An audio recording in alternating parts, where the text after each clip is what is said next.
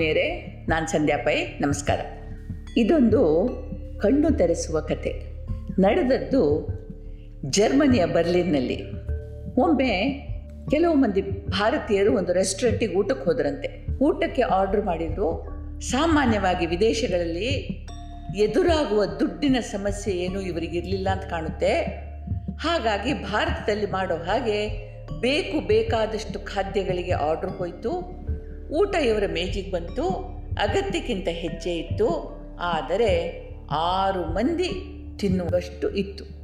ಎಷ್ಟು ತಿಂದರೂ ಮುಗಿಲಿಲ್ಲ, ಊಟ ಮುಗೀತು, ಅರ್ಧಕ್ಕಿಂತ ಹೆಚ್ಚು ಆಹಾರ ಉಪಯೋಗ ಆಗಿರಲಿಲ್ಲ. ಛೆ, ಇಷ್ಟು ಆಹಾರ ವ್ಯರ್ಥವಾಯಿತು. ಭಾರತದಲ್ಲಾದರೆ ಡಾಗಿ ಪ್ಯಾಕ್ ಮಾಡಿಸ್ಕೊಂಡು ಮನೆಗೆ ತೊಗೊಂಡು ಹೋಗ್ಬೋದಾಗಿತ್ತು ಅಂತ ಪೇಚಾಡಿಕೊಂಡ್ರು ಡಾಗಿ ಪ್ಯಾಕ್ ಅಂದರೆ ಗೊತ್ತಲ್ಲ, ಎಲ್ಲರೂ ಹೊರಗೆ ತಿನ್ಲಿಕ್ಕೆ ಹೋದರೆ ಉಳಿದದನ್ನು ನಾವು ಕಟ್ಟಿಸ್ಕೊಂಡು ಬರ್ತೀವಿ.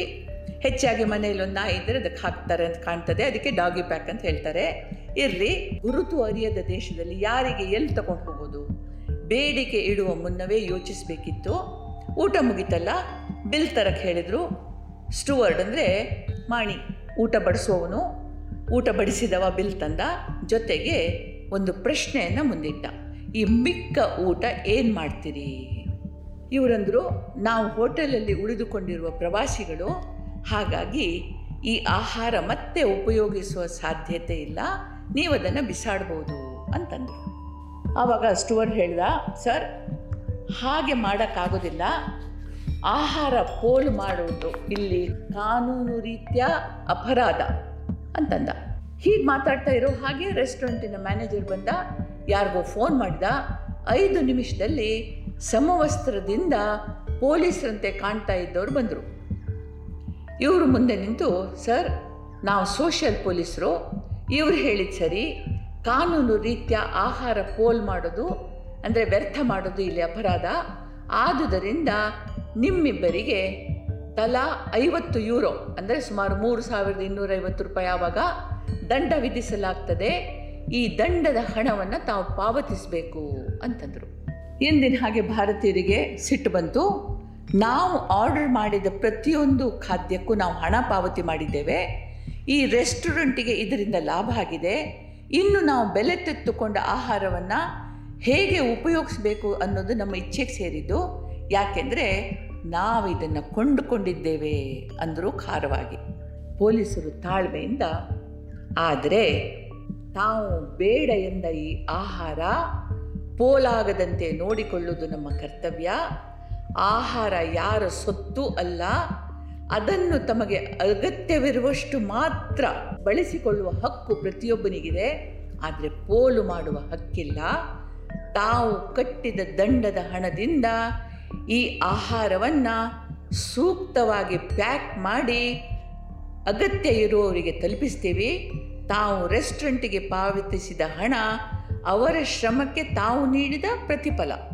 ಆಹಾರದ ದುರ್ವ್ಯಯದ ಬೆಲೆ ಅಲ್ಲ ಅಂದರು ಈ ಭೂಮಿಯ ಮೇಲೆ ಬೆಳೆಯೋ ಆಹಾರದಲ್ಲಿ ಸುಮಾರು ಮೂವತ್ತೈದರಷ್ಟು ಗ್ರಾಹಕರ ಕೈ ಸೇರುವ ಮೊದಲೇ ಪೋಲಾಗ್ತದಂತೆ. ಜಗತ್ತಿನ ಜನಸಂಖ್ಯೆ ಏಳು ಬಿಲಿಯ, ಇದರ ಪ್ರತಿ ಏಳರಲ್ಲಿ ಒಬ್ಬ ವ್ಯಕ್ತಿ ಪೌಷ್ಟಿಕಾಂಶಗಳ ಕೊರತೆಯಿಂದ, ಆಹಾರದ ಕೊರತೆಯಿಂದ ಬಳಲ್ತಾನೆ. ಏಳು ಬಿಲಿಯ ಜನರು ಹೊಟ್ಟೆ ತುಂಬ ತಿಂದರೂ ಮಿಕ್ಕುವಷ್ಟು ಆಹಾರ ಬೆಳಿತೇವೆ, ಆದರೆ ಅಸಮಾನ ಹಂಚಿಕೆಯಿಂದ ಆಹಾರದ ಕೊರತೆಯಾಗುತ್ತೆ. ಎಲ್ಲಿ ಅಗತ್ಯಕ್ಕಿಂತ ಹೆಚ್ಚು ಆಹಾರ ಲಭ್ಯವೋ ಅಲ್ಲಿ ಆಹಾರ ಪೋಲಾಗ್ತದೆ ಪ್ರಪಂಚದಲ್ಲಿ ಹಣ್ಣು, ತರಕಾರಿ ಬೆಳೆಯೋದರಲ್ಲಿ ಭಾರತ ಎರಡನೇ ಸ್ಥಾನದಲ್ಲಿದೆ.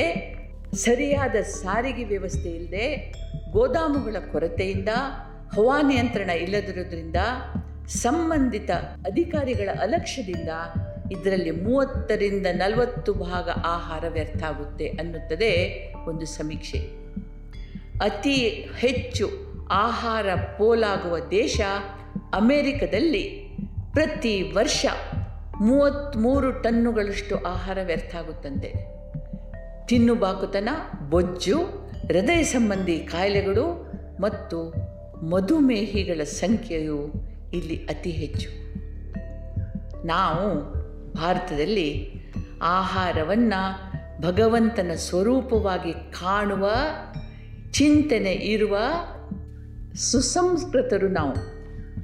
ತುತ್ತು ಕೈಗೆ ಎತ್ತಿಕೊಂಡ ತಕ್ಷಣ ನಾವು ಹೇಳ್ತೀವಿ, ಅನ್ನಪೂರ್ಣೆ, ಸದಾಪೂರ್ಣೆ, ಶಂಕರ ಪ್ರಾಣವಲ್ಲಭೆ, ಜ್ಞಾನ ವೈರಾಗ್ಯ ಸಿದ್ಧ್ಯರ್ಥಂ ಭಿಕ್ಷಾನ್ ದೇಹಿ ಚ ಪಾರ್ವತಿ ಅಂತ ಪ್ರಾರ್ಥಿಸ್ತೇವೆ. ಅನ್ನಪೂರ್ಣೆ, ಸದಾಪೂರ್ಣೆ, ಶಂಕರ ಪ್ರಾಣವಲ್ಲಭೆ, ಜ್ಞಾನ ವೈರಾಗ್ಯ ಸಿದ್ಧಾರ್ಥಂ ಭಿಕ್ಷಾನ್ ದೇಹಿ ಚ ಪಾರ್ವತಿ ಅಂತ ಪ್ರಾರ್ಥಿಸಿ ಮತ್ತೆ ಊಟ ಮಾಡ್ತೀವಿ.